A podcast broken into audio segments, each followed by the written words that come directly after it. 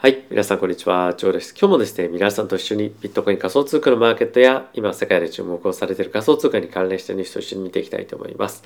早速、ビットコインのマーケットから見ていきたいと思うんですが、現在、ビットコインは43,500ドル近辺推移をしております。えー、おとといのですね、えー、まあ、フェット関連のまあ、ブレーナードさんという方からコメントがありまして、まあ、より積極的なまあ利上げもしくはその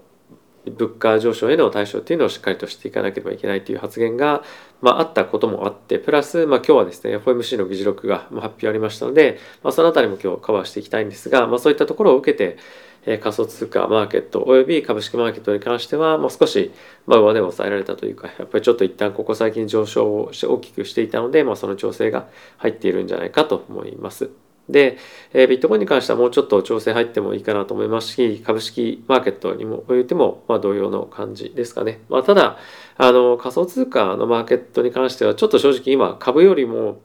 あの、いい環境に、まあ、あるというか、まあ、仮想通貨の方に資金が入ってきやすいような状況に僕はあるんじゃないかなと一定程度、えー、思ってはおります。というのはやっぱり今、あの、株を積極的に買っていく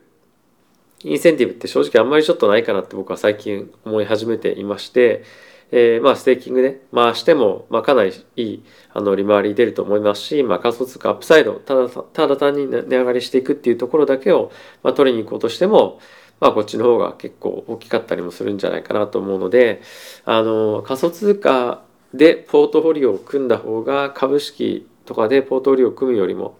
なんか断然いいあのリターンが出せる環境に今ちょっと正直あると思うのでまあそういうふうに思ってる人っていうのは結構仮想通貨やってる人は最近多いんじゃないかなと思いますし、ま、やはりその辺りのあの感触っていうのを機関投資家の方も含め、まあ、結構な方が持ってき始めてると思うんですよね。なのでまあますますあの資金が入りやすい状況にはあるんじゃないかなと思います。まあ、あとはやっぱりこの今すぐマーケットがドーンと上がっていかなかったとしても、まあ、潜在的なアップサイドっていうのはやっぱり株式よりも仮想通貨の方が大きいと思いますので、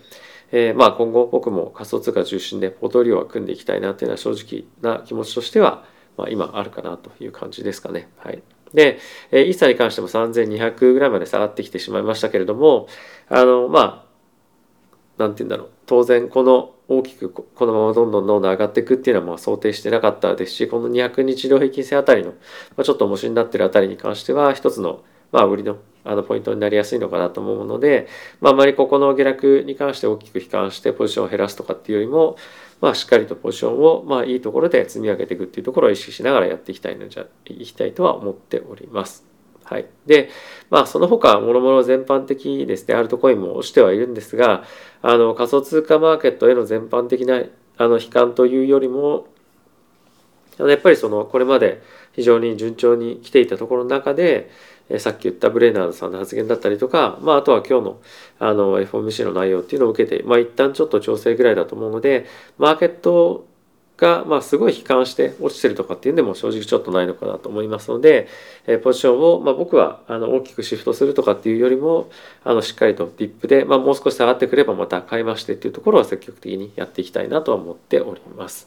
はい。で、えー、今日はですね、マクロのニュースいくつか確認した後に、えー、仮想通貨の、まあ、ニュース、そして、あとはオンチェーンのデータですね、このあたりをしっかりと見ていきたいと思います。はい、まずは FOMC の議事録の内容ですね。こちら確認していきたいと思うんですが、えっ、と、まずそもそも、えっと、5月のタイミングでもうほぼほぼ50ベースの利上げっていうのは織り込んでいいでしょうっていうようなマーケットのコンセンサスになってきてるかと思いますし、まあ、あの、フェットウォッチャーとして非常に有名なまあ、方もそういった記事を出し始めているので、マーケットはまだ100%を 5, 5月のタイミングで50ベースの利上げっていうのは織り込んでいないながらも、まあ、ある程度それがメインシナリオとしてもう今入ってきているかと思います。プラスそれに加えて今回の FOMC の議事録では、えー、と3月のタイミングですでに、まあ、結構な人数が50ベース上げるべきだっていうふうな発言も出ていたということもあって、まあ、そのあたりは確率性がかなり高いということとまた今回のもう一つ、えー3月のタイミングの FOMC でのファインディングスとしては、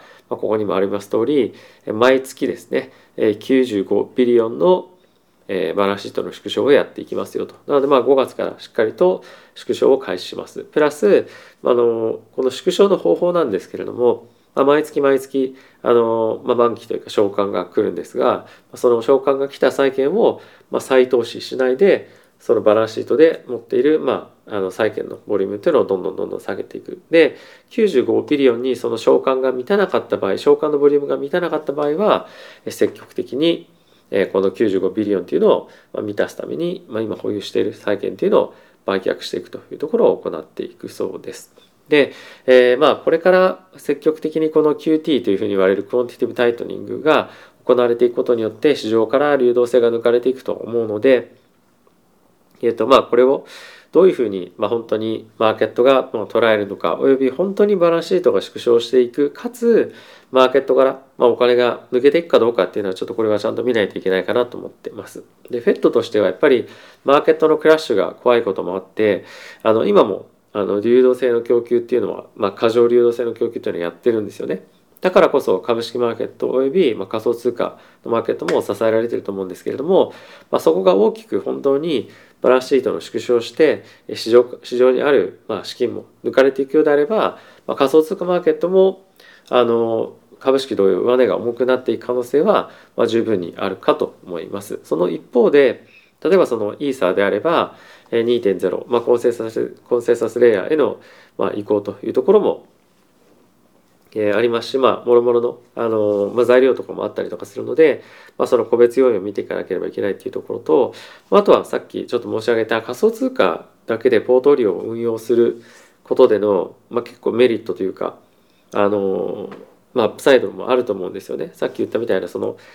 あれ、ツイッターかな？ツイッターで申し上げたように、あのまあ、ルナだからまあテラのプラットフォーム上でのステーキングっていうのはやっぱ19%ぐらい利回りが出たりもするので、まあ、その辺りを駆使していくとあのあんまり株式マーケットで投資する意味ないよねっていう人も結構出てくるかと思います。でそうなってくると、まあ、やっぱりその仮想通貨マーケットに、まあ、資金がまあ残り続ける可能性は十分まああると思いますし短期的にもちろんビットコインだったりイーサーを下げる局面はあると思うんですが、まあ、安くなったところでのしっかりとした買い支えっていうのは、まあ、入りやすいんじゃないかなと思うので、まああのまあ、引き続き僕は仮想通貨にまあ比重を置いた投資戦略っていうのをやっていきたいかなと思っております。はい。で、まあ、この辺りの FOMC を受けて、マーケットとしては引き続き、えっと、今のところ年で言うと10回利上げ。10回利上げってことは、後のこのあの残りの期間で50ベースポイントの利上げっていうのを3回やるっていうのをメインシナリオとして今マーケットは動いていくかと思います。はい、まだまあそのシナリオ100%っていうよりも大体まあ80%ぐらいですかね織り込んでるような感じにはなっているのでまあこれの織り込みっていうのがさらにどんどんどんどん進んでいく可能性もありますし50ベースポイントの利上げ今年4回やるべきだみたいなこともコメントとしては出ているので、まあ、この辺りどれぐらい織り込まれていくのかっていうのを見ていくことで、えー、株式マーケットおよびあの仮想通貨マーケットへの,、まあ、あのプレッシャーっていうのが、まあ、測られていくんじゃないかなと思います。はい、でもう一つ非常に今後マーケットを占っていく上で、まあ、その物価上昇のあの、まあ、火種となるものをですね見ていきたいと思うんですが、えーと、イギリスの方でまた新しいあの変異株が出てきましたと。でこれはオミクロンとそれ以前のあの変異株っていうのがなんか合わさったみたいなものになっていて、まあ、どんどんどんどんまた感染拡大しているようなんですけれども、まあ、こんな感じであのまた新しく変異株が出てどんどん収まらずにあの例えば上海みたいにまたロックダウンとかっていうのを世界的にまやるようであればまやっぱりこの FED がずっと言ってきていた今年の後半への後半のあの物価上昇の,、まあ、その一段落みたいのはもうちょっとやっぱり難しいかなというふうに思いますよね。でまあ実際その辺りに関しても FED は、まあ、ある程度諦め始めてるんじゃないかなと思うので、まあ、この辺りの発言がまた大きく変わってくるようだと、まあ、マーケットへのインパクトっていうのはまた悪い意味で出てくると思うので、まあ、その辺りはあのこういったしっかりとコロナ関係のニュースっていうのは、まあ、今あんま話題になってないんですけども、えー、ちゃんと追いかけていた方がいいんじゃないかなと思っております。はい。で、えー、仮想通貨のマーケットのニュースちょっといくつか見ていきたいんですけれども、やっぱりですね、この inter interest rate fears っていうふうにありますけれども、まあ、金利上昇に対してのマーケットの恐怖が、えー、大きく株式マーケットじゃなくて仮想通貨マーケットの時価総額を削りましたみたいな感じのニュースにもなっています。まあ、やはりあの仮想通貨のマーケットも今一番注目しているのはあのマクロのニュース特に FED の、まあ、今後の動向っていうところだと思うので、まあ、この辺りの関連性っていうのをしっかりと見ながら日々マーケットを見ていくと、えっとまあ、より理解が進むというかあの、まあ、いいんじゃないかなと思います。でまあその一方でまたテラの財団がですね250 million ビットコインを買いましたと。で現在1.6 billion 買っていて、まあ、あと残り1.5 billion ぐらいは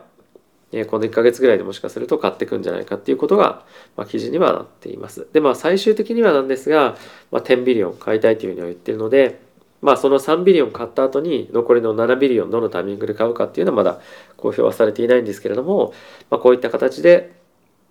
ビットコインへの買いっていうのはしっかりと入っているところに加えて、おそらくこの、まあ、準備資産としてビットコインだったりとかを買いに行くっていう動きは、まあ、他のところも今後どんどん出てくるんじゃないかなと思うので、まあ、比較的やっぱり今あの今仮想通貨のマーケットで、まあ、どんどんどんどん規制が進んだりとか、まあ、世界的にも非常に情勢が不安定になって今ドル高でどんどんどんどんドルが高くなってるんですけれども、まあ、それに伴って各国のえー、まあ、特に新興国の通貨っていうのがまあ弱くなっている、まあ、資源国は別なんですけども新興国がま弱くなっているということを考えると、ま、そのドルだけ持ってるっていうのもま非常にま危険というかあの、ま、良くないというところもあるので、ま、こういったビットコインだったりとかを、ま、持とうっていう動きが、ま、今後加速してもおかしくないんじゃないかなと僕は思っています。はい、でここから、えっと、オプションのマーケットだったりとオンチェーンのデータ見ていきたいと思うんですけれども、結構ですねこの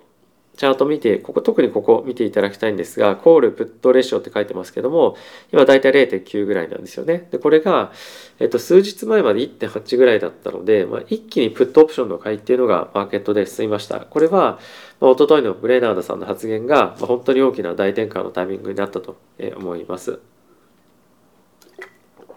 はい。すいません。ちょっと水飲まさせていただきました。えっと、で、やっぱりこれマーケットのまあ、非常にあの短期なセンチメントを反映していると思っていて非常に取引が多かったのが、えっと、この4月末というところと5月末この辺りのボリュームが一気にドーンってきたんですよね。なので、まあ、もちろんこの直近のえっと、4月7日、8日、15とかっていうところも大きくオプションマーケット動いてるんですけども結構そのまあ、長期のオプションで、まあ、8月のタイミングとかもそうかもしれませんが8月9月ですね。のタイミングもそうかもしれませんが結構その長いところに関して、まあ、そういった動きが出てきるというか、まあ、長めの長めっていうのは期間が遠いところですね。に関しては結構そのコールオプション一色だったマーケットの動きがプットもドーンと入ってきたっていうのは、まあ、さらに引き続きマーケットは、まあ、警戒感高まっているような状況かと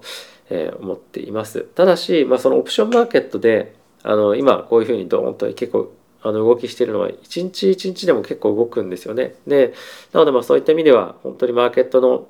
ま、その恐怖感を見ていくにはえっと、こういったオンチェーンのデータが見ていく必要あるんじゃないかと思うんですけれども、まあ、今オンチェーンのデータを見ていく限り例えばこの、まあ、クジラの人たちに関しては今どんどんどんどん数が増えていてこのマーケットが少し下がってるもしくはその上値が重い環境でもポジションの積み上げっていうのはしっかりされていたりとかもするんですよね。あとはあのこのビットコインをまあ本当に少しでも持ってる人たちの数っていうのはどんどんどんどん増えてきているので、まあ、ビットコインの新規参入とか、まあ、大口の投資家っていうのはまあ継続して入っているんじゃないかと思うので、あまりその全般的に仮想通貨マーケットからもうものすごく資金が抜けているとかっていうような感じは、まあ、正直全く感じないなと思います。プラスこれに加えて、えっと、常に皆さんと一緒に見ているビットコインの総発行枚数のうちどれぐらいがエクチェンジあるかっていうのは、まあ、順調に下がっているというところもあるのでやっぱり特に大口の買いが、まあ、しっかりと入ってというか解除されてディップでどんどんどんどん買っていくんじゃないかなと思います。まあただ短期ではやっぱりあの FOMC に向けて弱含む局面もあったりはするんじゃないかと思いますが、まあ、それが長期のビットコインへのネガティブなサインなのかっていうと、まあ、必ずしもそうではないのかなと僕は思うので、まあ、結構しっかりとディップで、あのまあ、ドーンと下がってくるタイミングがあれば、まあ、そこでは、まあ、しっかりとあの普段買うよりも多くのポジションを積み増していきたいなっていうのは僕としては思っております。はい、あとはですね、まあ、あの今ののタイミングでちょっとこれレバレッジレシオ上がってきてますけれどもまあこれはあまりそんな気にすることではないかなというところに加えてあとはこちらですね僕はベーシスを結構あのよく見てるんですけれども3ヶ月先のビットコインの先物と現物の価格の、まあ、差をベーシスっていうんですが、まあ、引き続きこれは、まあ、あの上昇していますし、まあ、7%から12%っていうのが平常時のベーシスになっているのでまだまだそんなにあの強気ゾーンっていうのに入ってないと思うんですよね。なので、まあ、今比較的まだマーケットは警戒しているような状況かと思いますので、まあ、今後本格的に上昇していく際にはもっともっとアップサあのアップサイドというか加速的に上がっていく局面があるんじゃないかと思うので、まあ、そういった局面に向けてしっかりとポジションをま積み上げていくというところをやっていきたいなと僕は思っております。やっぱりこの仮想通貨マーケットに関してはまだまだ本当にあのこれからだと僕は正直思ってるのであんまり短期的な動きに惑わされるっていうよりもまあ自分がまあ買ってもいいかなっていう安心感がある程度あるタイミングでポジションをどんどんどんどん積み上げていくのがいいかなと思います。はい、あとはこちらオプションの、えー、まあボラティティいわゆる、まあ、ポジションの価格なんですけれども、まあ、結構そのロングタームのオプションの価格っていうのはまだしっかりと、えー、まあ安定的に推移をしているのであのマーケットがまあ、なんていうんですかね、あの、まあ、特にここ、最近の大きいボラティティがドーンとかっていうふうに高まってないので、まあ、短期も含めてですね、マーケットで大きな恐怖感があるというよりも、まあ、引き続き、あの、マーケットではある程度安心感を持ってマーケットを見ているような人が、ま、比較的多いんじゃないかなと思っております。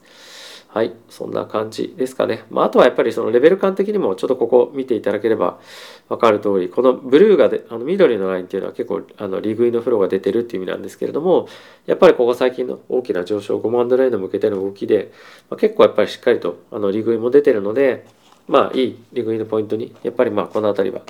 なりやすかったのかなっていうのは正直ありますよね。やっぱりこの勢いがあって急激に大きく上昇してきてるタイミングっていうのは利上げのフローも入りやすかったりはするので、あの、まあ、あまりそれについていかず、まあ、しっかりとこういったちょっと一休みのタイミングでポジションを作るっていうのも結構やっぱり重要な要素だったりもするのかなと思ってはいます。はい。ということで、いかがでしたでしょうか？ちょっと今日は、あの、オンチェアのデータを見たかったので、ニュース少なめでしたけれども、まあ、また別の回でもろもろのニュースあの配信できるように頑張っていきたいと思います。あとはですね、ちょっとあの今ガラガラ声になっているんですけれども、部屋が乾燥していたりとかですね、して、ちょっと体調を崩しがちになってますが、え皆さんにできるだけ多く動画を届けたいと思いますので、ぜひ継続的に動画を見ていただけると嬉しいです。今後ともよろしくお願いいたします。ではまた次回の動画でお会いしましょう。さよなら。